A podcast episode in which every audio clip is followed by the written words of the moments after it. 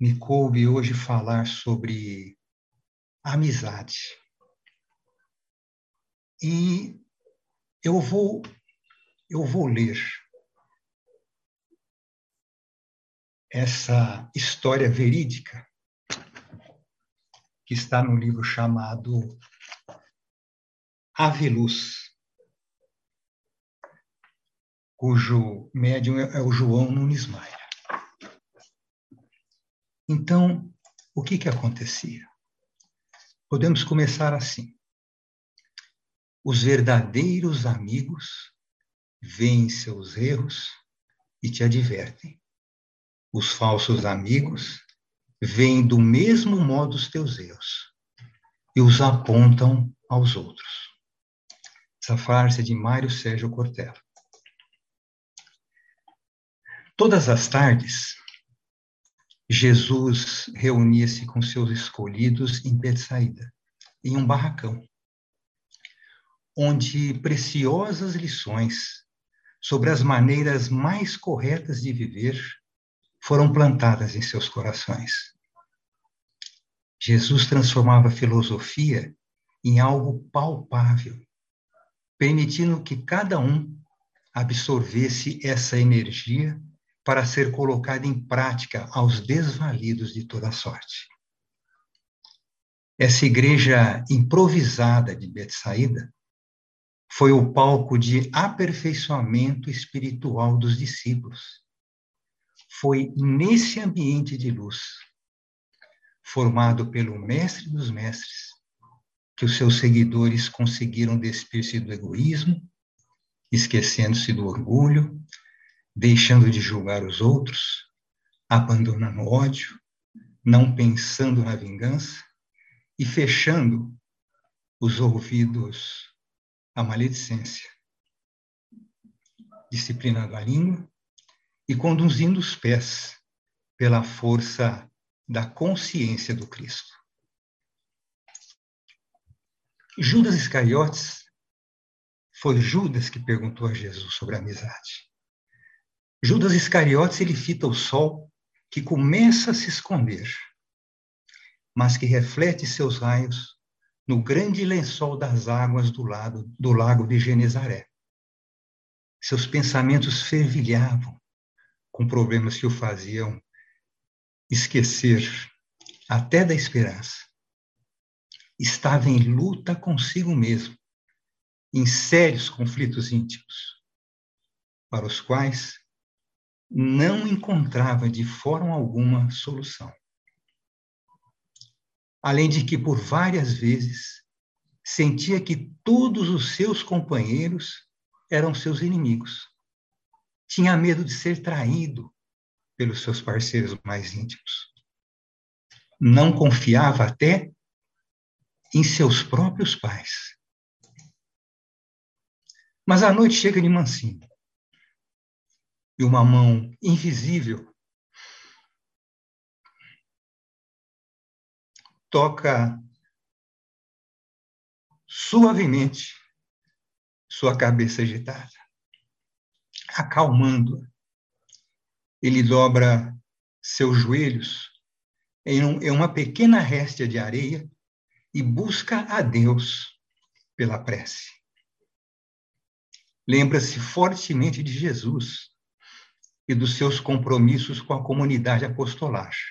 E parte, mesmo atrasado, para a reunião marcada pelos discípulos, com a presença iluminada do Divino Mestre.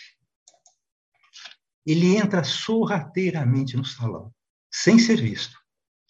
Porém, vê duas tochas de luz visando com esplendente carinho se, sem querer, é envolvido por aquela incrível suavidade.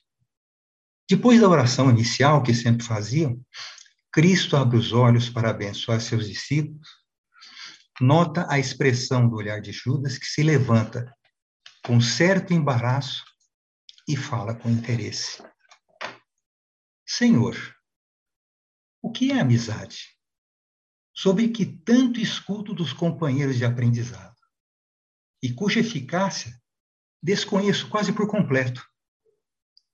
Não sinto, mestre, por mais que eu me esforce, amizade por alguém.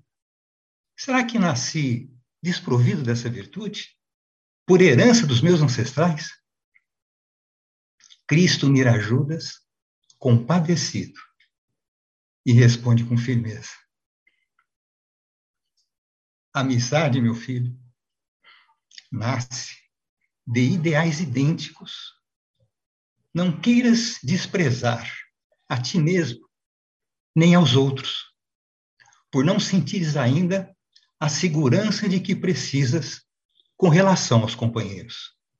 E não podes, por tais motivos, julgar inferiores os teus sentimentos, por não serem idênticos aos dos teus semelhantes. Hoje, ao cair da tarde, margeando o lago de Genezaré, encontravas-te confuso. Ao apelares para a súplica, tudo se clareou para teu coração torturado. Foi a mão divina que veio ao seu encontro pela misericórdia de Deus. E depois da súplica, o que fizeste? Tomaste a decisão de nos satisfazer com a sua presença. Continua a usar o poder da prece nas horas de insegurança, sem que sua razão interfira na simplicidade e na espontaneidade desse ato divino. Judas tornou-se aceso de expectativa. Brilhou no seu íntimo certa esperança. Algo dentro dele dizia do respeito àquele senhor que falava com tanta sabedoria e que estava presente em lugares nunca suspeitados. Será que esse homem é o próprio Deus entre nós? Estando a só, somente eu sei o que penso e faço. Como ele me viu andando aflito à beira de Genezaré?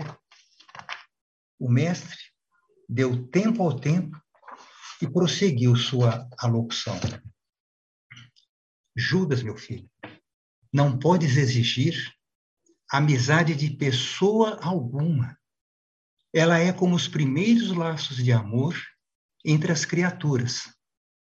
E se mãos inábeis não conseguem atar esses laços, é de bom grado que não te esmoreças no grandioso labor da conquista pelo trabalho de autoaprimoramento no silêncio da caridade. Nenhum de nós nasce com deficiência, já que isto implicaria na deficiência de Deus, o que seria o absurdo dos absurdos. Isso é Jesus falando. É justo que creias na paternidade do Senhor, que nos comanda a todos sem distinção. Vê se há alguma restrição para o ar que respiras, para a água que bebes, para os alimentos que comes. São elementos de vida de caráter universal, semeando a paz e multiplicando a vida em toda parte, em nome daquele que nos criou por amor.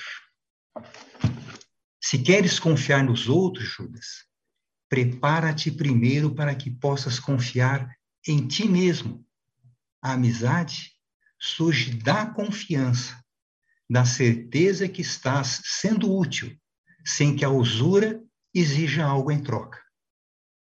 Quando vires entre teus irmãos que te rodeiam inimigos, isto é reflexo do inimigo que alimentas dentro do coração, da dúvida, da maledicência, da ambição e da preguiça.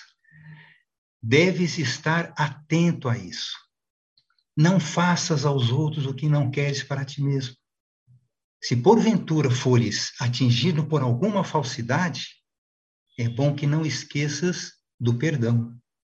Se por acaso teu companheiro não te deu a atenção merecida, espera com humildade que o tempo, diante da tua educação, irá fazer com que o teu irmão compreenda a necessidade da tua companhia reparando o gesto impensado com redobrado carinho em teu favor.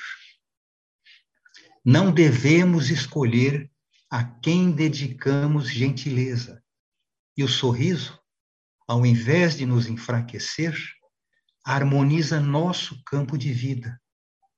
Não negues alegria a ninguém, pois a felicidade caminha também por essas vias. O mestre dava a entender que via as estrelas, sem se sujeitar aos obstáculos do telhado.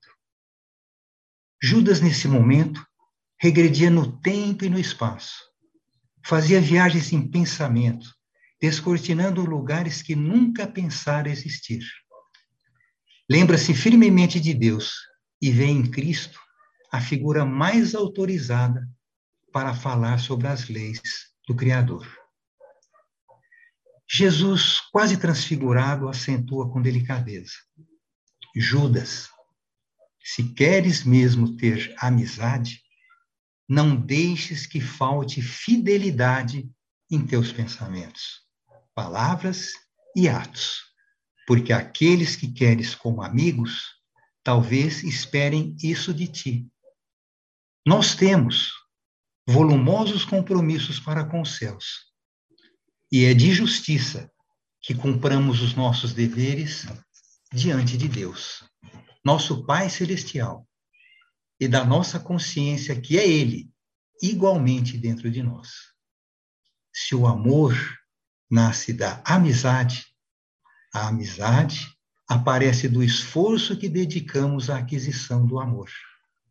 Começa hoje mesmo a sentir o amor por toda a criação, para que possas chegar aos homens com acentuada segurança e tenhas a certeza de que não ficará em vão esse exercício espiritual.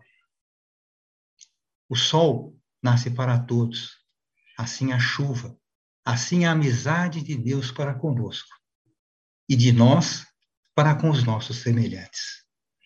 Trabalha e serve indistintamente, que a vida marcará, sem a figuração dos erros, todos os teus tentos de labor no bem imortal. Judas estava emocionado por ouvir tantas palavras sábias. Mantinha-se de pé por respeito ao Senhor. De seus olhos cerrados rolavam lágrimas sem conta. Os onze companheiros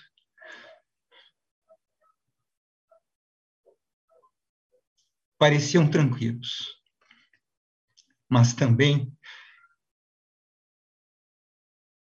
choravam por dentro. De tanta alegria espiritual. Eles escreviam nos corações, com o dedo da inteligência, letras de luz ligadas aos ensinos ministrados pelo Divino Doador.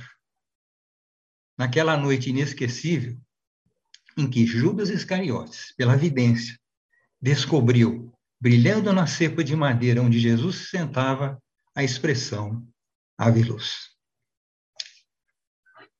Não sei se vocês sabem, antes de Jesus reencarnar, é, vários espíritos foram consultados. Assim, um vieram como Pedro, como João. Só que era difícil alguém querer a missão de vir com aquele fardo que Judas carregou. Mas ele aceitou. Aconteceu o que aconteceu. E está aí. Todo mundo acha que ele foi um, um traidor, mas, na verdade, a carga foi muito pesada. E não sei se vocês sabem também, vocês devem saber. Judas, Jesus, quando estava no alto da cruz, ele, além de abençoar nós todos, ele estava vendo aquela criatura que era Judas, arrasado, seguido para um lugar que ele sabia onde era. E ele pediu para que um dos seus anjos fosse ampará-lo. Ele se enforcou. Porque o Pai não tira de nós algo que ele nos deu.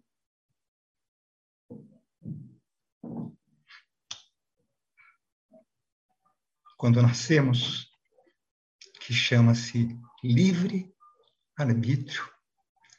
Com esse livre arbítrio, nós fazemos o que nós queremos, mas também depois precisamos responder pelo que fizemos.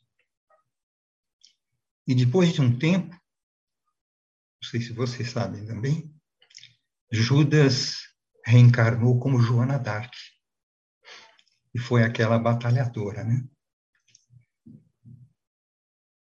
que defendeu Cristo, que defendeu o Pai, e aconteceu o que vocês sabem na história.